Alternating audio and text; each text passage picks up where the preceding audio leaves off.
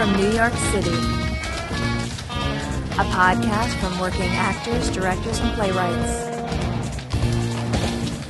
This is the Cry Havoc Company.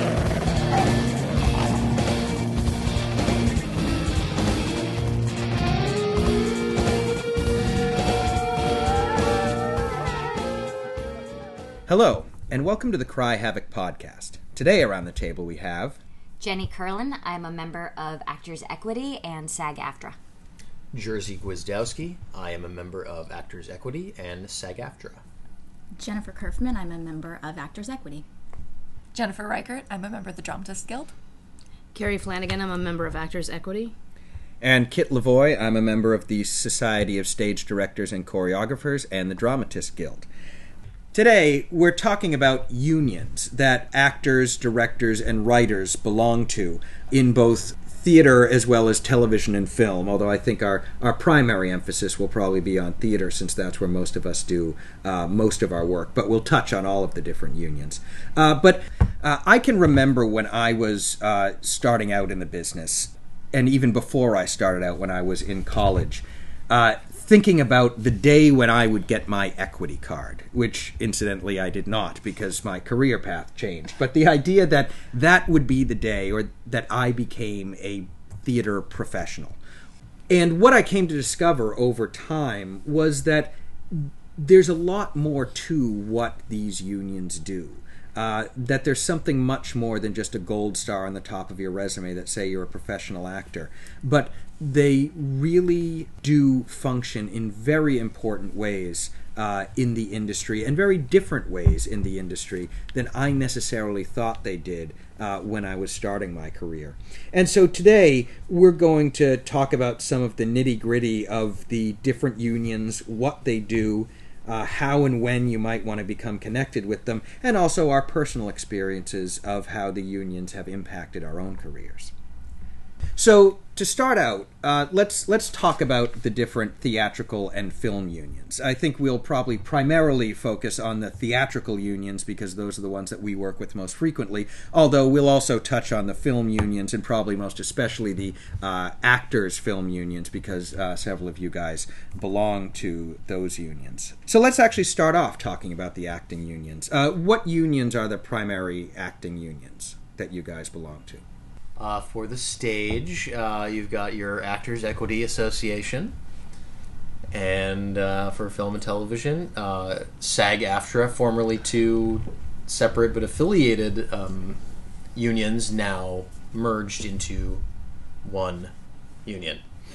And SAG AFTRA stands for SAG is and was the Screen Actors Guild AFTRA, the American Federation of Television and Radio Artists. Yeah, And the Actors Equity Association, incidentally, is is less often abbreviated, but is abbreviated at times as AEA. So if people see that written down, uh, especially on people's resumes and things like that, they'll put at the top usually AEA, SAG-AFTRA, or whatever abbreviation of the uh, unions that they belong to. Because as we'll discuss, it actually is very important for the people who are hiring you to know what unions you do belong to.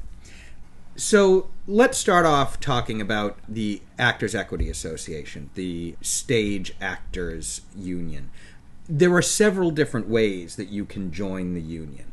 Um, and actually, I think you guys uh, have got into the union in several different paths. I think Jerzy, you were took kind of the most straightforward and traditional path into the union. Yeah, it was the simplest, which is to get a job with an equity contract. Um, and then by virtue of that, I joined the union, and those first couple paychecks went toward my initiation fee and my first round of dues.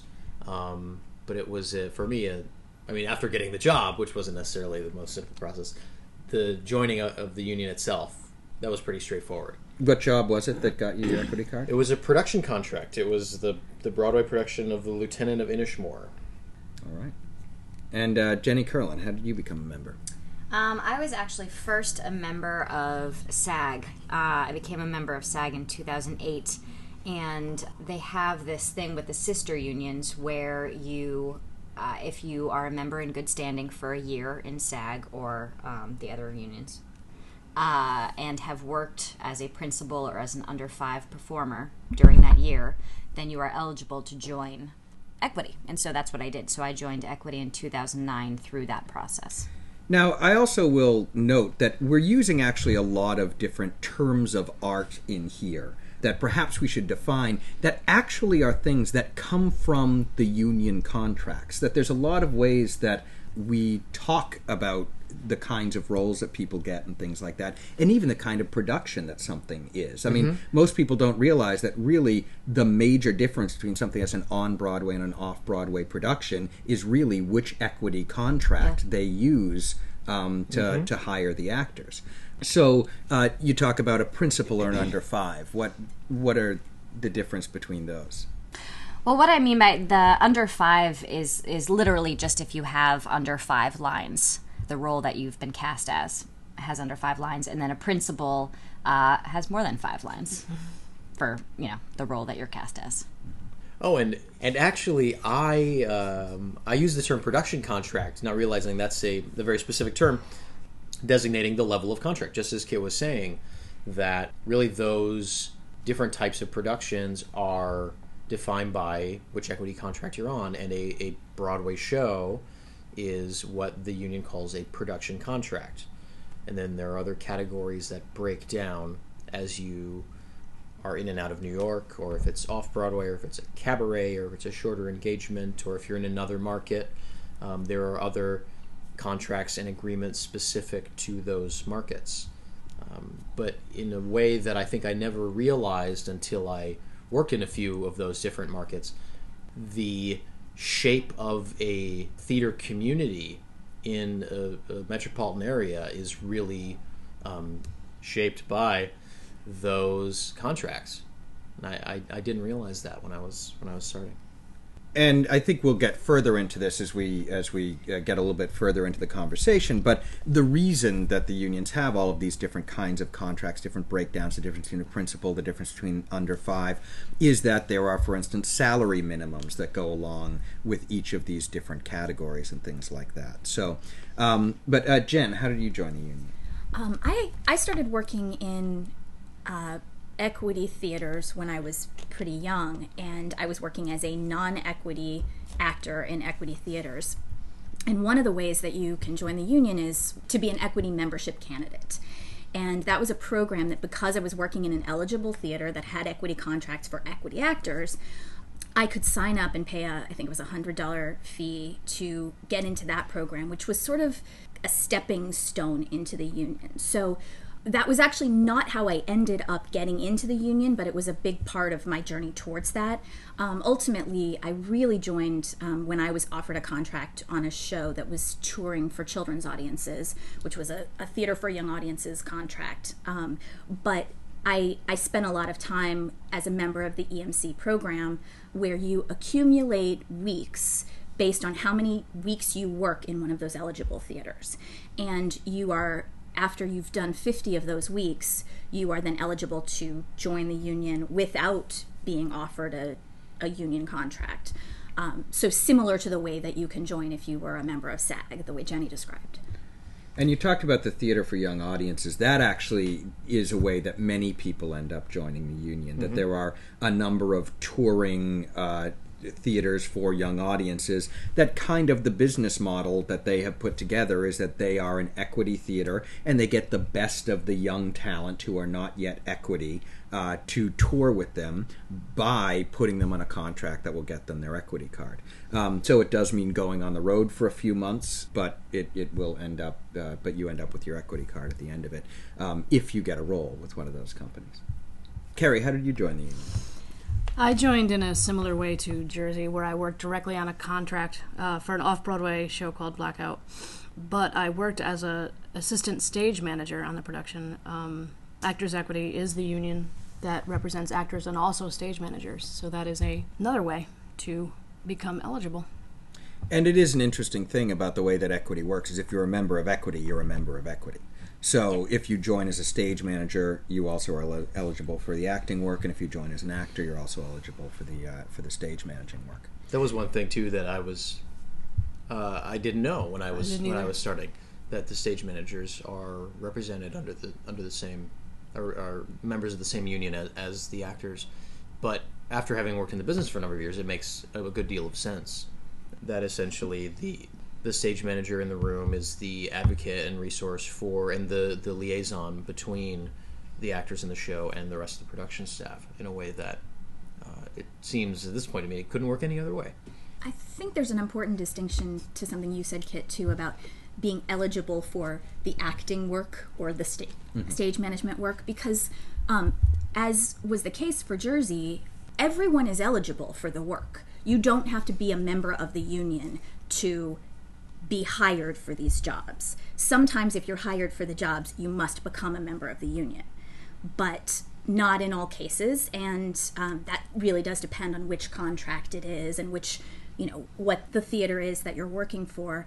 But the jobs are available to everybody. You can't always get your way in the door for them, but you can get the job if you can be seen for it.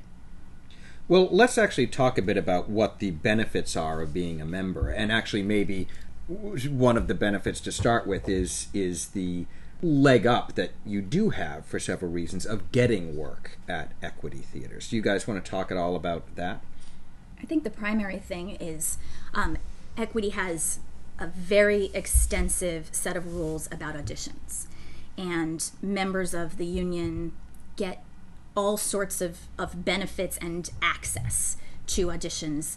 The um, the union requires theaters who work on an equity contract to have a certain number of open calls each year. They have all sorts of rules about um, chorus auditions and dance auditions and music auditions and um, auditions for plays and um, the the primary benefit of having your equity card from my perspective is access to those auditions that I didn't have access to necessarily when I was not equity. And what are other benefits of being a member of Actors Equity? Well, the sort of the core benefit, which is really the core benefit of being a member of any union in any field, is um, the ability to collectively bargain your payment, which is how those levels of contracts are established and why there are different levels of contracts. Um, that's true of SAG-AFTRA. That's true of equity. That for a particular type of work, you're guaranteed a minimum salary of X, depending on what the work is. And for example, the the equity membership candidate program, if you had been working in a theater for you know whatever weekly salary the theater had deemed it could afford and then got your 50 weeks and joined the union then you then likely your pay goes up because you're now a member of the union and you're eligible for that minimum equity salary And the other thing is, as also with other unions, working conditions. The Theater for Young Audiences contract that I mentioned earlier is a very, very good example of that because you can go out on the road and do theater for young audiences without an equity contract, and you can drive 800 miles a day after performing three times. There's all sorts of, you know, crazy demands that people can make on you, and having a union contract really protects your working conditions, how many performances you can do in a day, uh, how long you can work before you have a lunch break, you know, all sorts of things that really impact your ability to do your job well.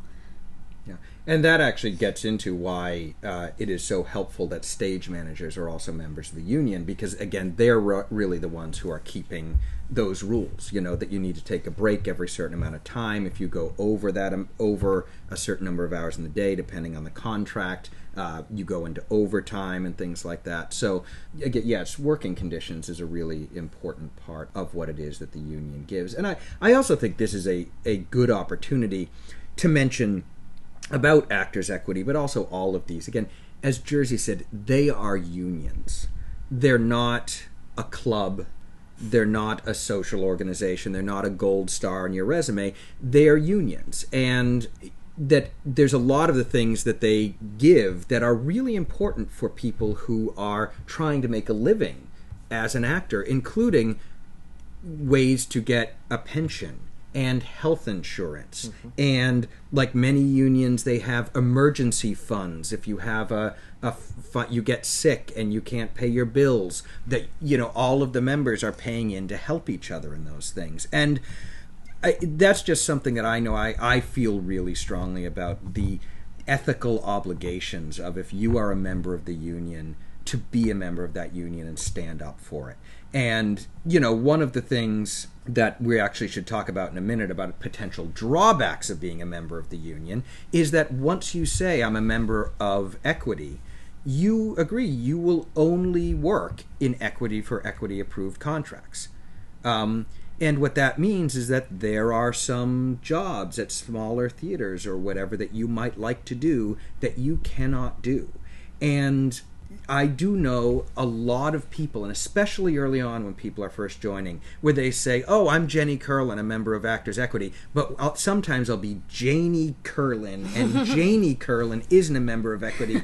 Jenny did not do this; she's looking very concerned. Um, but where I, I'll have some fake name and I'll work non-union jobs, and that's the way that I'll get around it. If you're going to join the union you don't want to get around it. The reason that the union works is because, uh, like any union, because of unity. Because of that idea that all of the professional level actors in New York City have agreed if a producer wants to hire any of us, they have to treat the person they hire with respect, or else they can't hire any of us. And it's just such a critically important thing that if you're going to join a union, to stand up for it and and and be sure that you are making it possible for the union to collectively bargain because they are in fact bargaining on behalf of everybody. Um, and because the reality of it is there are so many people out there that want to be actors for a living and so many people that would like to be members of equity if equity wasn't there no one would get paid to be an actor. There would always be someone who would do it for free. And it's just again that important thing. If you're going to be a professional and call yourself a professional and take your membership in the union as a symbol of being a professional you need to stand up for the profession and abide by the union's rules. Definitely. I mean, if if any of us were fashion models, for example, uh, not unionized, and that's what happens in those jobs, especially early in your career. The understanding is that each individual fashion model is bargaining on behalf of him or herself, and you take very low pay for those jobs early in your career or no pay in order to build your portfolio, etc. To the point where once people want to work with you, you can raise your quote to a living wage. But the the difference is, is I think very clear in early career. I mean, models is the first thing that comes to mind because there is no union, uh, and there are a lot of similarities in the way that the work happens. You know, you're essentially a freelancer, but there's no network of support. There's no um, organization behind you, and you're on your own, and it can be very difficult starting out in that field. The benefits are also, especially in, in equity, housing, overtime, you know, uh, all of these things that essentially can cost a producer more money. So if you are that person on uh, um, the equity membership, you know, getting your weeks, and then you can all of a sudden command a higher salary, you might lose that job. You might they might not want to hire a person that has joined equity. There is a, a give and take on that. So I think it is it is uh something that Jen says a lot. You know, you don't want to join the union too early, um, where you might be missing out on work. because the thing you were talking about with the fashion models about working for free to uh, you know to get a reputation and Yeah. things like that that is an important thing to do early on in your career but that's but that's again why usually it's a good idea to wait to join the union until you've had a chance to do some of that stuff. And and again I, I know a lot of people coming right out of school are like the first thing I need to do is get my equity card. But I actually have known several people who have floundered their career because they got their equity card before they were ready to compete in that pool of actors. Mm-hmm. There's also a lot, a lot of work for non-union actors all across the country, and a lot of the tours that go out, you know, of Broadway shows go out. First national tour are, you know, generally equity tours, although not necessarily, and then usually within the, you know, second or first or second year they turn non-equity. So there's so many great tours out there of top shows that are non-union. And I, I think it's important also to recognize, as a young artist especially, a lot of contracts, especially in the regional theaters, a lot of contracts, a regional theater has a requirement in their relationship with equity that, um, and it's different all over the country and all of the different markets, but, um, you know, as an example, that based on the number of actors they're going to hire in a season or the number of actors that need to be hired for a show or whatever their particular parameters are, um, they have to have a certain percentage of equity contracts.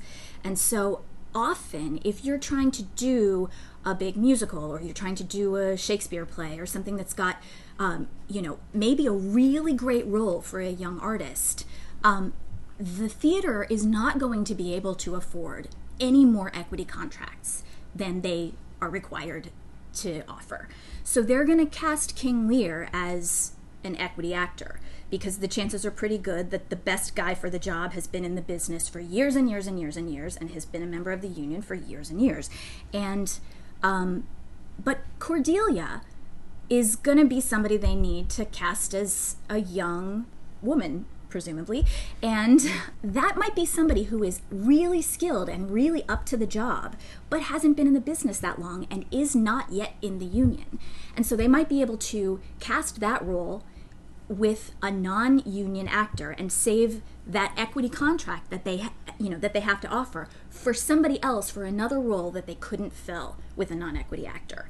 And it's not a it's not a question of quality it's a question of availability. There are more opportunities when you're young to work in a regional theater on a great equity uh, in a great equity setting but as a non-equity member of the cast if you were equity in that circumstance they might say i'm sorry we just can't use you we need to use we need to fill this role with somebody who is not in the union yet and so there are tons of opportunities, not only for tours that are completely non union, but also for non union slots in a union production.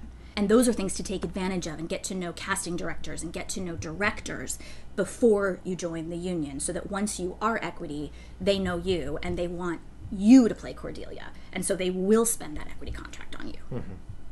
Speaking of those contracts and codes, I just counted them up, and there are 44 different individual contracts and codes you can work in as an equity actor.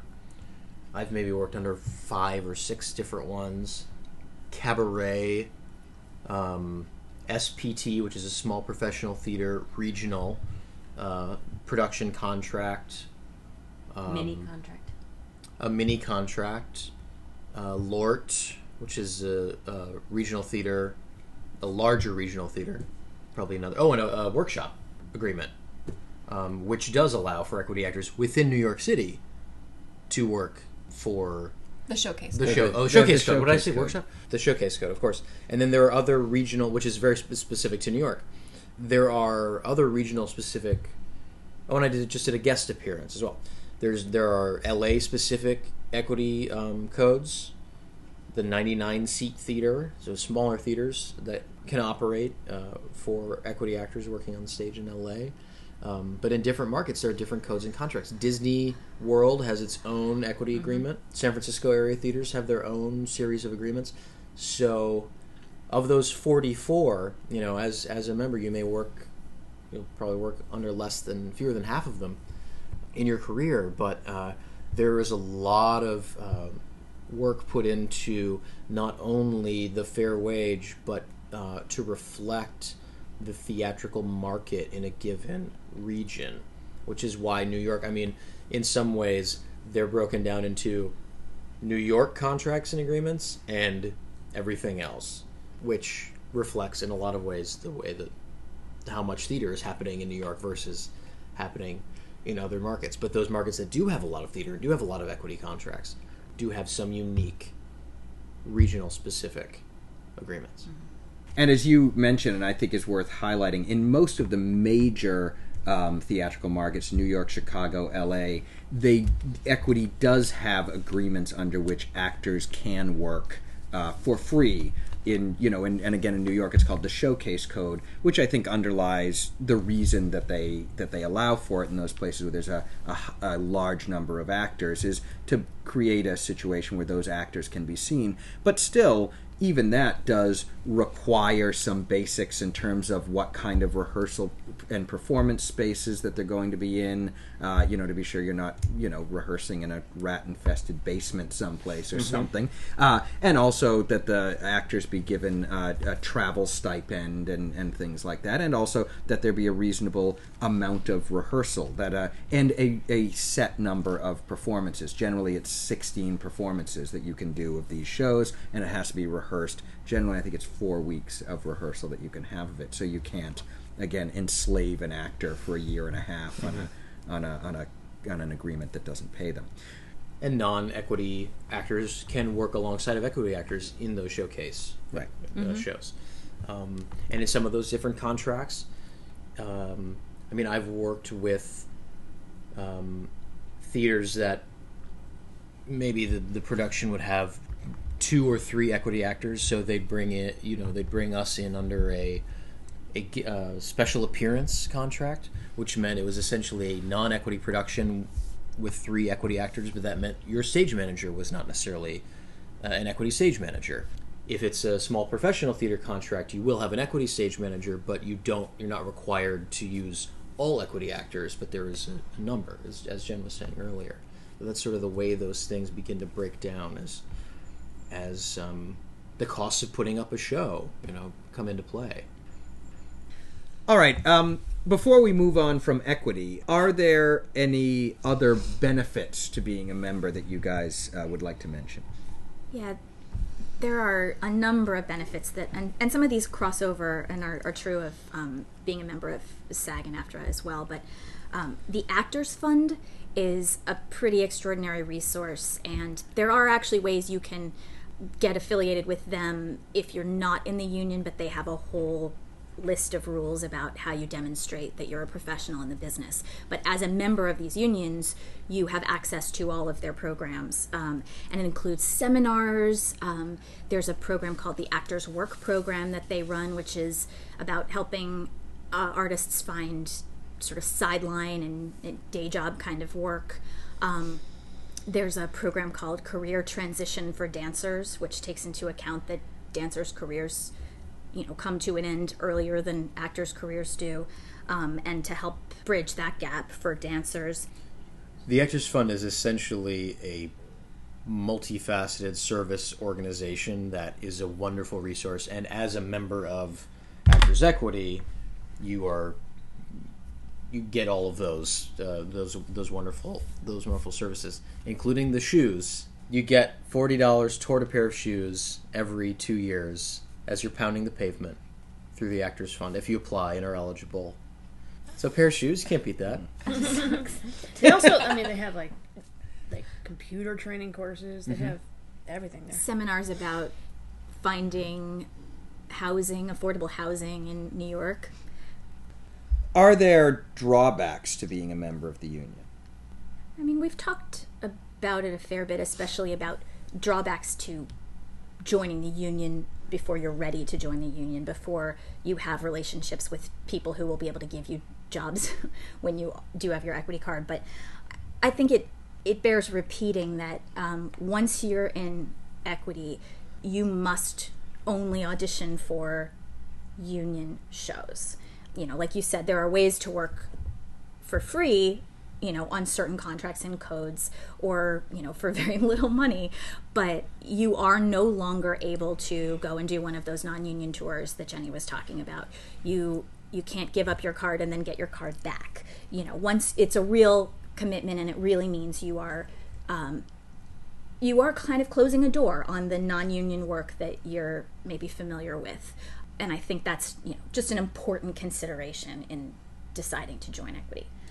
And and I, I do think I mentioned it before, but I think it's worth re underlining with your underlining, which is that it is a little bit different with actors than the other disciplines, and specifically theater actors, which is just the practical element of being able of being a member of the union and being limited to the union work which again is the work everyone aspires to and yet it's the only work you're allowed to take it puts you into a pool of actors who also have passed that bar and so it just does mean that uh, you know if you luck into a circumstance where you can get your equity card but you are not ready to compete against that group of people, it can put you in a position where you just don't get work again. You know, and so it's just a matter of people are different, and there certainly are people who at 18 years old are ready for their equity card, but um, and are ready to compete in that in in that uh, pool. I mean, certainly the world needs some 18 year old equity actors because there are you know shows that have 18 year olds in them, but you have to be really honest with yourself about whether that's the right thing for you and whether uh, you're ready to compete against those people. And everyone would like to think uh, that they're ready. But if you're really trying to build a career and have this be something that you're doing when you're 50, sometimes, in fact, I would say many, many, many times, that means that you're not necessarily best off having your equity card when you're 22. I think, as long as one approaches union membership as what it is, as Kitt was saying earlier, it's not a club, it's not real actor versus fake actor, real writer versus fake writer. That it's really a choice to join an organization that will advocate for you and bargain for you. That if that's your outlook going in, there uh, there there won't be those drawbacks. I think you'll find drawbacks when um, seeking union membership for the sake of for its own sake rather than for the benefits that it provides. Um, so the best thing you can do to avoid drawbacks is to educate yourself about what you'll be eligible for, what you won't be eligible for, what you stand to gain, and what you might stand to lose by joining. And if if all of that is clear for you, then I don't I don't think you'll be surprised or, or even would consider the things drawbacks, you know, that we're talking about. One thing that we should talk about before we move on from equity are that because it is a union, there are fees to be a member an initiation fee, an annual fee to keep your membership current, uh, plus other fees that go along with it. So, do uh, one of you guys want to talk to that? there's a i mentioned earlier there's a hundred dollar fee to join that um, equity membership candidate program and then when you join the union um, you have to pay a $400 as a starting point to a total of $1,100 initiation fee. So, um, one thing that's lovely about equity is that they will, after you've paid that $400, you are considered to be in the union and and and current, um, and they will let you make payments on the rest of that money um, up to the eleven hundred dollars. And I believe that hundred dollar equity membership candidate fee also gets uh, folded in, Applied you know, to. in. They're But- really good about that. yeah, and then you you're you pay um, twice a year. You pay dues of 58 58 59 dollars, fifty nine dollars. 118 annually, 59 dollars twice a year just to maintain your membership. And if you aren't a working actor, if you change careers, you can remain a member of Actors Equity. Um, if you leave for a number of years, as long as you pay that 118 a year. Um, and then when you're working on a contract, you uh, also pay a percentage of, of working dues, they call it. Two and a quarter. two and a quarter percent, and that is um, taken out of your your paycheck when you get your paycheck from the theater and applied straight to equity, sent straight to equity. And I think before we move on, it is just worth summing up um, the eligibility requirements for being a member of, of equity. You all talked about your own experience of, of getting in, but there are three primary ways of becoming a member of the union. One is being offered a role that is on an equity contract. The second is being a member of a sister union in good standing. Uh, and a third is the equity membership candidate uh, uh, program. You guys who are members of SAG AFTRA, um, obviously there's a lot of this being a member of an actors union that carries over. It's just in the case of SAG AFTRA, it's for uh, tele- television, film, and radio roles rather than theater roles. Uh, which actually, I want to be sure we were clear. Equity is for live stage acting. Um, but uh, is there anything that you guys think is important to talk about that's specific to SAG AFTRA? Well, I think some of the benefits, um, you know, they have similar benefits to equity, but also you get invites to screenings of films that are out, you know, a lot in preparation for award shows and stuff. And you also get producers will mail you screeners or give you now online access to download films that are being nominated uh, specifically for the SAG Awards. Um, so always, you know, in January you'll get, you know, a number of DVDs and uh, online offerings to to watch these films, so that you are able to vote and participate in that, which is an important part of uh, that union. That I would also add to that. I mean, the screeners are great. Uh, I would also add just the way of the world is that television film work pays better than theater, so the uh, dues and initiation fee are significantly higher. And I would also add to that that the benefits are, I don't want to say better, but the, maybe a little more inclusive.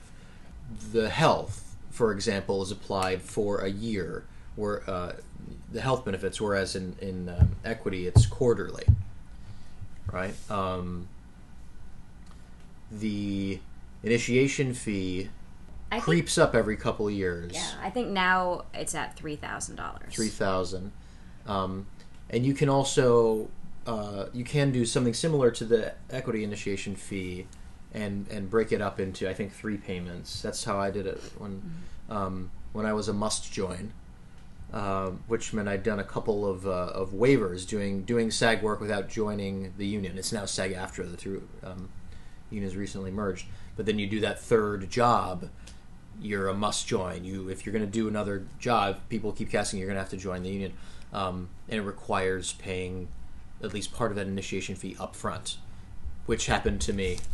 Yeah, when I joined, I think 2009, 2010. Um, Yeah, and I I joined in 2008, and it was after I got my first film role, and I was sent a letter that basically said you are now eligible, and I had really wanted to join the union, and so I did at that point after the first film. Um, I uh, just uh, did a second, so I'm also a must join. So the next job I get cast, you get to pay I got to pay. right, and then you get your screeners, and then you Yeah. get your yeah, um, and the the dues for SAG AFTRA also work on a percentage of income. Right, which I didn't realize. Yeah. And what else? Oh, well, um, as with equity, when uh, the stage manager being the essentially the on-site advocate for the union rules, the schedule, etc., there's no stage manager equivalent on a television or film set, but what you will have are union representatives that are there to ensure that the work that's happening is on the correct contract, that the overtime is accounted for if you're going overtime, that there are a lot more schedule based, they call them penalties, which sounds kind of negative, but if you go over X amount of time without different kinds of overtime, essentially. There's like a food Um, penalty. Yeah, meal penalty if you go over, you know, so long without having your meal break, and then different things like stunt pay and hazard pay, and these sort of things that if you put yourself in a certain situation, there's a higher rate of pay, and sometimes you'll be in a scenario where. You know, it's a question whether or not something qualifies as hazard pay, and that's why it's great to have that union representative on set who can say, "This definitely qualifies." So I'm going to go to the producer and we're going to make sure that you're getting the fact that you're on top of a moving vehicle going 60 miles an hour down a highway is probably somewhat hazardous and so you're going to get that that bump to your your pay for being in a hazardous situation for example so that's a great thing is to have that that uh, SAG AFTRA uh, rep on set and they they they hit every. I mean, big budget films, smaller. I mean, television things, uh, lower budget films. They'll And student films can apply for to include SAG actors as well. So you can work on student films. You just the student would need to apply for it, but Yeah, there there's a difference between you know a contract and an agreement. You can work on a SAG agreement uh, with deferred pay or a one-time fee that's you know an ultra low budget as a SAG actor. It just you know there there are things that the producer has to do in order to qualify, mostly paperwork, and and then you can you know work at a lower budget. It's literally called the ultra low budget agreement.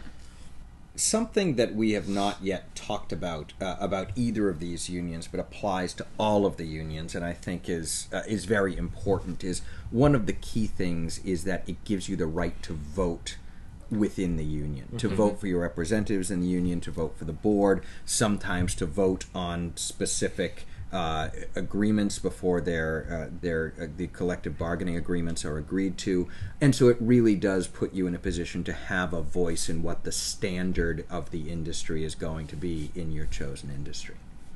Uh, the they they mostly work as representative, so you vote for the officers of the union, and then they make those decisions. So you're essentially endorsing the people that will do the bargaining on your behalf. Although in certain instances, all there are all member votes. For example, uh, work stoppages and strikes. You know, um, in certain situations in certain unions, that the, all members vote. And also, there are often um, opportunities to come in and voice if you've worked on a certain contract in the past to speak up in a in a forum to the representatives about your experience working on that contract as they're renegotiating it for the future.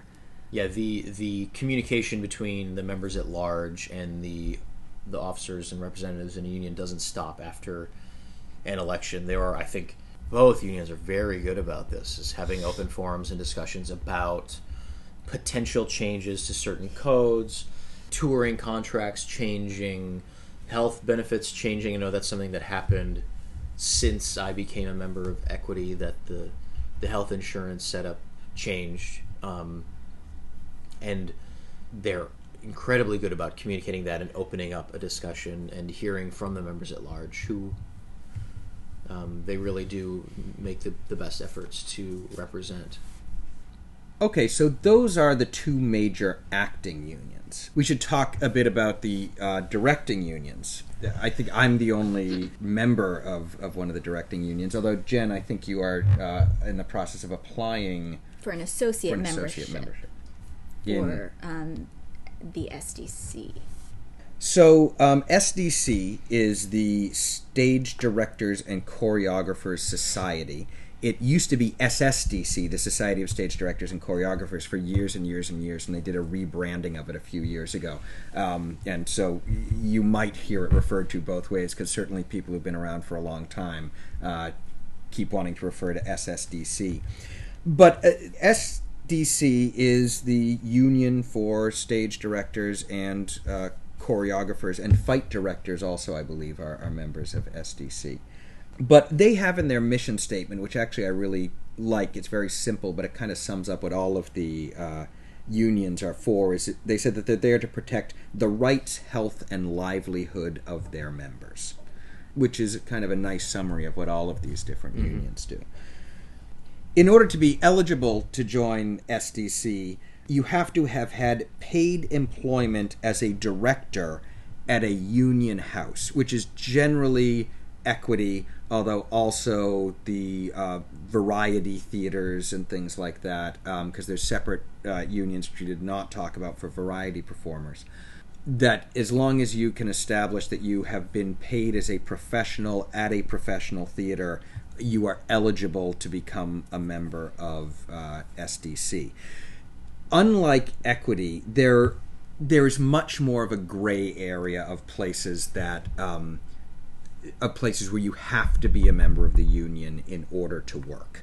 Uh, there actually are fairly few places, certainly to direct on Broadway. I think at LORT A theaters you have to be um, a member of SDC, but really, other than that, you you do not have to be a member of SDC to be hired uh, in order to do a job.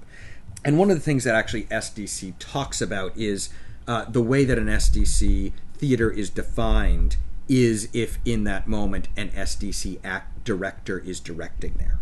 Um, and so effectively, the way that it works is not that the theater has to have a certain number of equity contracts, for instance, but as a member of SDC, every job that I do, I have to get an SDC approved contract for and they have very many different versions of the contract. It actually, for, you know, because I've certainly worked at universities and worked at, you know, developmental workshops at small theaters that didn't even pay me to do it. They do have contracts that cover those things, but also that cover your essential right as the director to your intellectual property, to be sure you're appropriately credited, to be sure that if you are promised pay, that you do in fact get that pay. Um, generally, SDC does want directors to be paid for their work, though for a lot of works they'll accept something as effectively a stipend. But they uh, they do um, generally want at least a hundred. 25 I think is the general minimum though there are exceptions to that that they will make with that with what they call a special contract and also really importantly you know it protects your rights to future productions of that show. Because especially for myself as a developmental director where i do direct a lot of workshops and first productions of shows um, that the contracts that you sign generally will protect your right to first refusal of directing a next production if it moves to um, a more prestigious venue for example. Or it will have a clause where they can buy you out of your contract effectively pay you again for directing the show um, but then not have you actually direct the next production. So that's largely what SDC does, um, and it also, you know, has all of the different sorts of things that other unions have. It has, you know, your health and pension plan, uh, which you have to pay into with every job that you get. Uh, you can be a member of the Actors Credit Union. They have an emergency fund, sort of all of those general union sorts of things. Um, is is available uh, through uh, SDC. And um, there are, as we mentioned, both a membership and an associate membership. Um, uh, membership you have to pay uh, currently we're recording now in uh, early 2014 uh, but the current dues are you pay 1600 to get in they actually just raised the yearly fee uh, to $220 uh, per year uh, membership fee, and then you pay 2.5% of your fees and royalties that you get uh, to the union. Uh, there's then the associate membership, which is 325 to join and $75 a year. Um, and the real difference between the two is, you know, both of them, you know, get to go to the different uh, SDC uh, of you know like uh, lectures and things like that which they hold that you still get the monthly magazine uh, which uh, which you get and, and, things like that. But it is the full members that are the ones that file the contracts and therefore the full members who and I've, I've had a couple of situations where the union uh, has been great about uh, where I, I have not gotten something that I was promised in my contract and rather than having to you know sit and have a difficult angry meeting with a producer. You call the union, and they call them, and it's all it's always been resolved. You know that they actually will stand up for you and and and ensure that you uh, get the things that you've been promised under your contract. And similar to what I was talking about with um, before, you know, before joining equity earlier, I'm in a position where I don't. I'm not yet at a place in my directing career where I want to.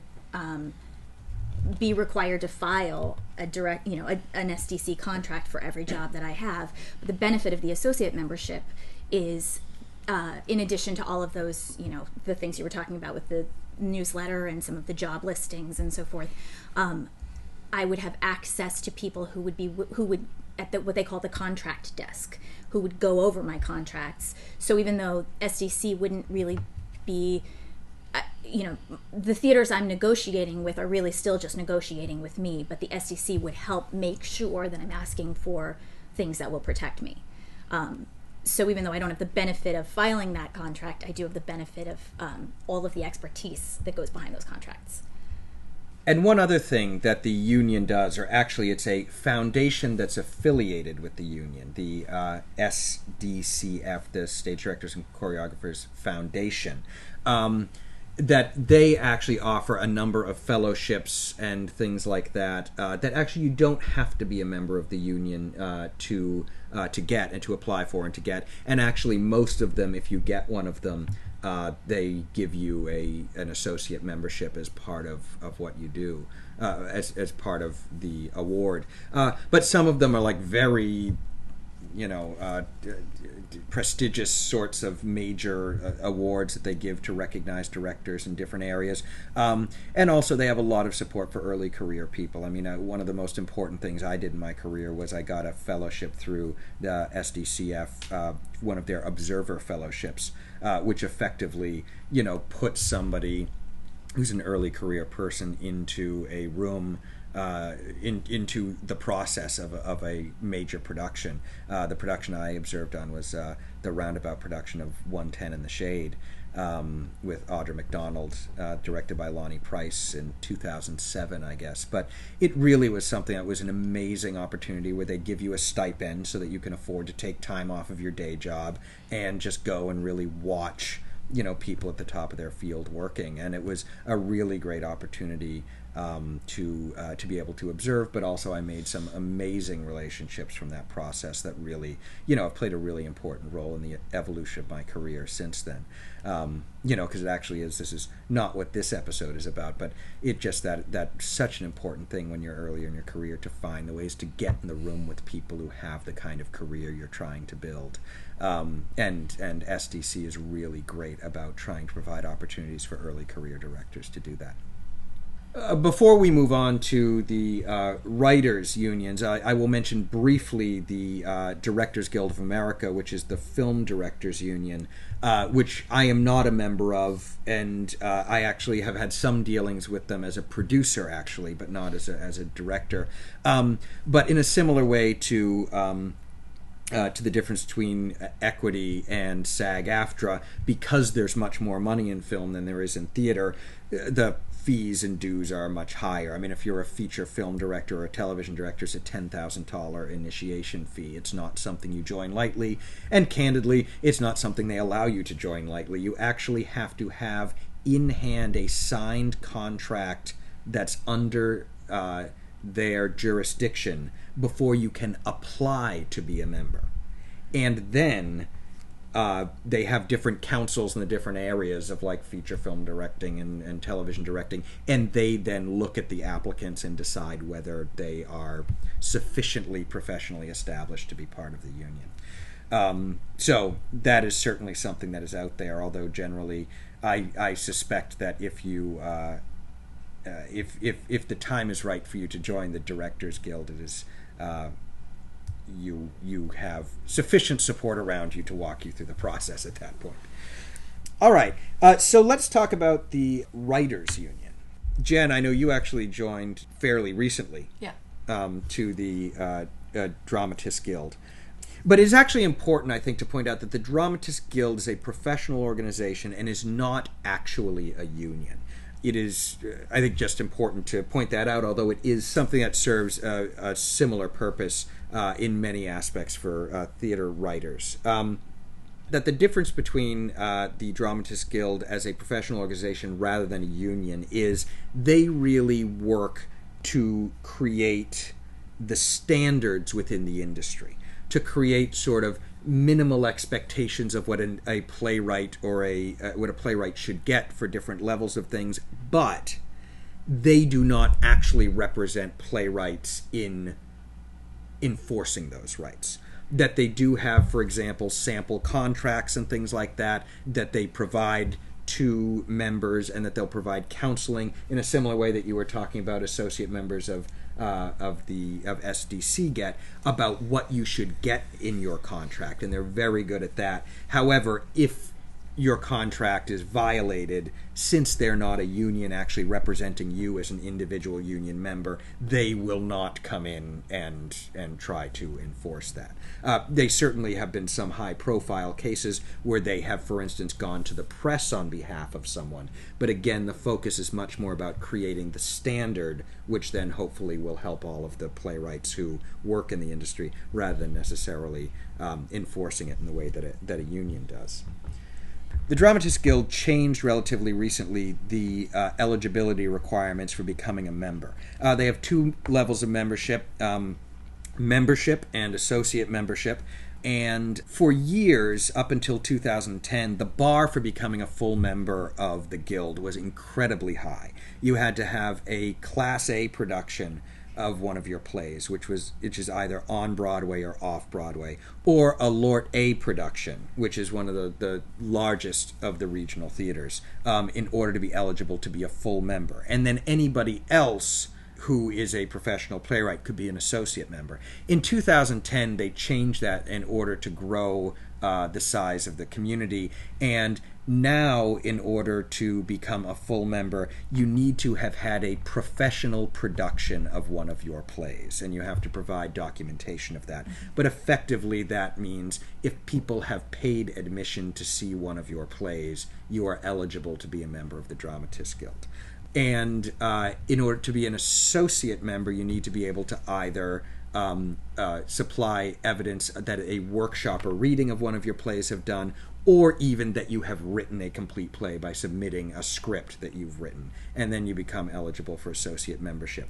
They used to have student memberships, which they still, which they don't quite have, but they do have a thing that if you can provide a letter from your university saying that you are currently a student, they'll give you 50% off the fees for whichever category you qualify for.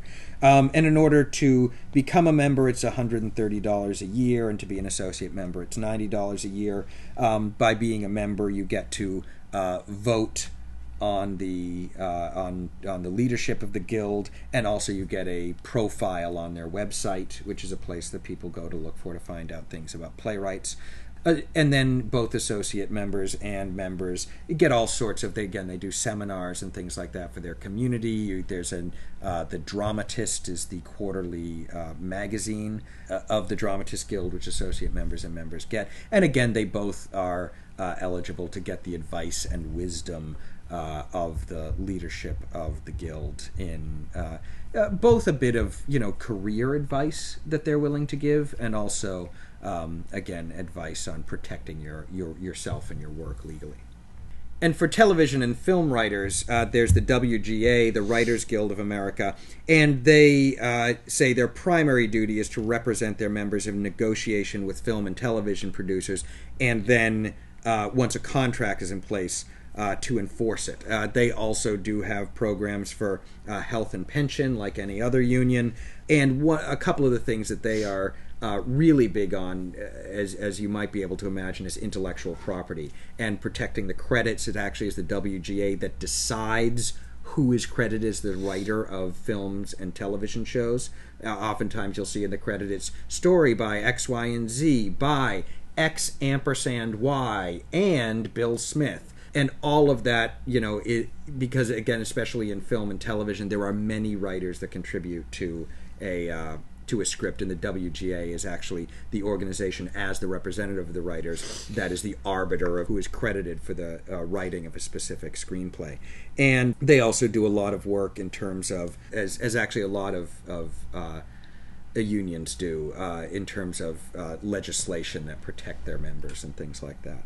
Um, one of the services that they provide that you don't have to be a member of the WGA to avail yourself of is script registration, mm-hmm. and you just go to their website. But if you want to register a screenplay that effectively it is it serves a very similar thing to a copyright but effectively what it does is it puts it in their system and says on this date in time this person had written this screenplay and have a copy of it in their records so that if ever there's any conflict about your intellectual property from that script being stolen, they can go back and demonstrate that yes, on this date, this person already had that idea and registered it with us.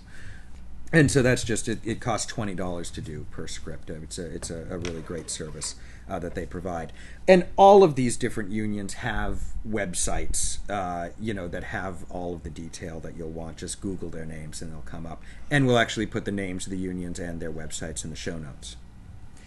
I also think it's important that we clarify um, something that's true in all of kind of across all of the unions we've been talking about.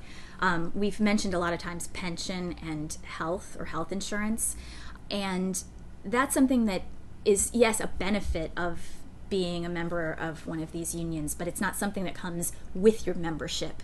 It is something that each union has a different set of rules and guidelines about your eligibility for those uh, benefits. And it, it can include how much money you've made in a particular period of time. and It can include how many weeks you've been on contract in a particular period of time. There are all sorts of different rules, but the the theaters and the and the um, productions are paying into your pension fund and your health insurance fund. But if you don't meet those eligibility requirements as the as the artist, you actually may not get to draw those benefits. So those are all very different based on you know what's been negotiated with with each union. But it's it's a an important distinction. Each, yeah, each union is is is different. Uh, with equity, it's um, based on the number of weeks that you work on a contract. on a contract, and this is broken down quarterly. And then with SAG-AFTRA, it's about the amount of money that you've made in the previous uh, year, and you if you meet that threshold, then you're eligible. And you're eligible for a set period of time, not indefinitely. Right. and that's to ensure that you know the benefits are being rewarded to those that are working in the field, and uh, those eligibility requirements change too. Um, they evolve, uh, and there are other wonderful resources through affiliate organizations like the Actors Fund, financial assistance, um, health assistance, discounts on prescription drugs, uh, social work. Though those types of services that are available through affiliated organizations through union membership that sort of fall under the uh, umbrella of, of healthcare but aren't specifically health plan and health benefits. And today we've been talking primarily about the unions that performers and directors and writers belong to in the theater and film. Um, but there actually are, and it's something that kind of came as a surprise to me once uh, I when I encountered them, is that there are many, many, many other aspects of the theater uh, and especially uh, New York and Broadway theater, that are also covered by their own unions. And Jenny, you used to be on the staff at the what was then the Hilton Theater, Right. uh, on Broadway. And uh, can you talk a little bit about the, all of the different unions that? uh, Yeah, in and there, the I mean, there are many that I am not aware of specifically in terms of like shows. Like there's a wardrobe union, Local 764, and I'm sure there's others along those lines. But I dealt with uh, a lot Local 751, which is basically ticket sellers, uh, box office uh, folks. Local 802 uh, covers the musicians. Local 1 covers the stagehands, so that's props, sound, uh, electrics, and carpentry. Um, and the IATSE Local 306 covers front of house, ushers, ticket takers, uh, backstage door people, and and also ATPAM, which covers press agents and marketing and uh, front of house, like the house manager specifically, and company managers for shows. and all of those different unions have their own different rules to protect their people. It's it's a very interesting thing when you're working in a in a uh, local one house. No one is allowed to touch a set piece to move it except for the members of the union. Yeah. Um, and yeah, I mean that's just a just a very everyone knows that, and it's a very strictly held by rule. And uh, but it's very interesting because actually something I do a fair uh, amount of is filming live theater events, and we do a lot of it up at the um, New York Philharmonic. And those are situations where you have the musicians union, actors equity, local one, plus the cameramen's union, plus the uh, DGA is uh, like all of these different unions with all of their different rules, and the stage manager needs to work out the day because there's different lengths that the guys who are the camera guys have to have a different amount of time before their break than the stage guys do then it's a different amount of time than the musicians have. And so it's this amazing uh, uh, organizational feat to work out a day that continues to be productive when you realize the people who need to move the um, set pieces are all going to be out to lunch for an hour at this time. So we need to be sure we're working on something where nothing needs to move on stage, for example. Um, and uh, and and and the you know that's stage managers, man. I mean, we've we've sung their their praises on uh, on on this podcast before, but when you're talking about a situation where you're balancing all that many different unions rules, it's uh, it's something to behold are there any things? I mean, obviously, this is a lot of information uh, about uh, the unions from the people who are members, but a lot of people, when they're starting out, produce their own work, and even when they're not starting out, uh, produce their uh, are producers on shows. Are there specific things that you think you need to keep in mind as a producer when dealing with unions? Well, I think when you're first starting out, one of one of the first ways you might encounter the union in New York City is the showcase code. So even if you're not ready to be producing, it, it's a good idea to go to the equity website and read the showcase code so that you can understand, the, at least for the actors and stage managers, what their unions would require of you as a producer because the code is uh, the showcase code contract is with the producer and it has things about budgets and you know conditions and all this stuff. And so even if you weren't doing a showcase code you could try to run your shows by some of those uh, standards just to get you know to get a feel for what's expected. So i think reading the showcase code is a good place to start. And also, if you are the actor or the director on the project, you are still required to follow the rules of the union you belong to. So even if you're the producer, you you you can't waive the you know the actors equity rules just because you're also the actor. Um, so you're going to need to find contracts and schedule your show according to the contracts that you're allowed to work under. And you actually, I know, as a member of Equity who has also produced shows, have a special feature on your Equity card. Yes, I uh, I produced a show that I was acting in a number of years ago, and uh, because I was familiar with the equity rules, I was the liaison from the producing team. Um, you know. To you know, get the equity contract set up, and I received a letter in the mail saying that I would now be designated as a, a producing member of the union, and that they put a, a row of stars across all of my future equity cards because what it meant was that I am not only a member as an actor, but I'm also in a position to hire other actors. And so it limits sometimes the, um, I mentioned earlier about being able to come and speak up about uh, certain contracts. It sometimes limits the, my uh, accessibility to some of those things because they, they want to protect the actor's right to speak up and not be in, in danger of losing a job and they want to make sure that the contracts are being negotiated in the best interests of the actors and and that I'm not there to represent the producers in, in those conversations. Um, I can I can if I choose to I can write them a letter to have that removed if I'm no longer producing, but I, I still have those stars because I still occasionally produce. And uh, I also think it's just really important to realize as a producer, if you are in a position where you're hiring equity actors, SDC, uh, director or choreographer, etc., that you respect the fact that the union rules and the union contracts are not negotiable. That I have seen situations where they're, you know, where the, you know, director where someone has been hiring me and has said, "Well, can, do you really need the health and pension allowance in there? Can you take that out?" Yes, you do. That's not up to me. Or something that they do, which is, could we take could we take money?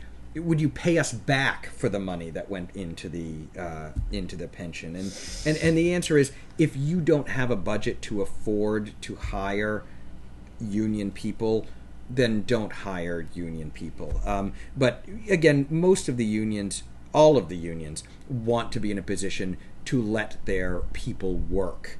where there is good work. And so if you're willing to jump through the you know hoops sometimes of getting the um, showcase code in place of uh, getting the correct contract with the SDC uh, director it shouldn't be a problem to hire them at almost any budget. But the fact of the matter is they are professionals and there will very likely be some price even if it's just a travel stipend that goes along with hiring them. And you should just honor that.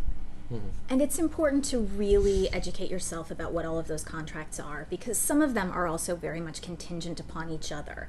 And um, before you hire uh, somebody from one union, you you need to make sure that um, there's not a requirement. uh, Sometimes you're not allowed to pay a particular artist more than you pay another artist.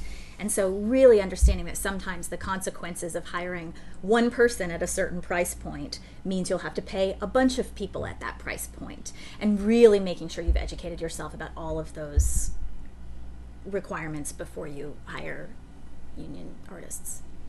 I think that's a good place to wrap up.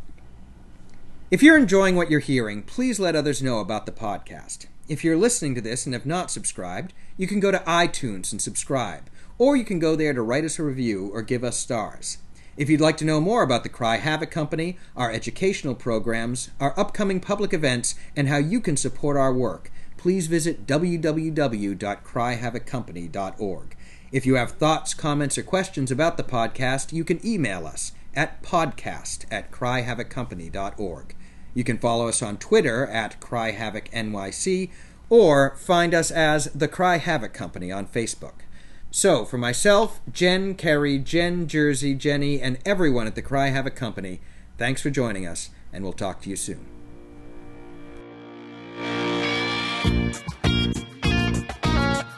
You can learn more about the Cry Havoc Company at cryhavoccompany.org. Questions or comments can be sent to podcasts at cryhavoccompany.org. All music from this show came from the Podsafe Music Network at music.podshow.com. Thanks for listening and please subscribe.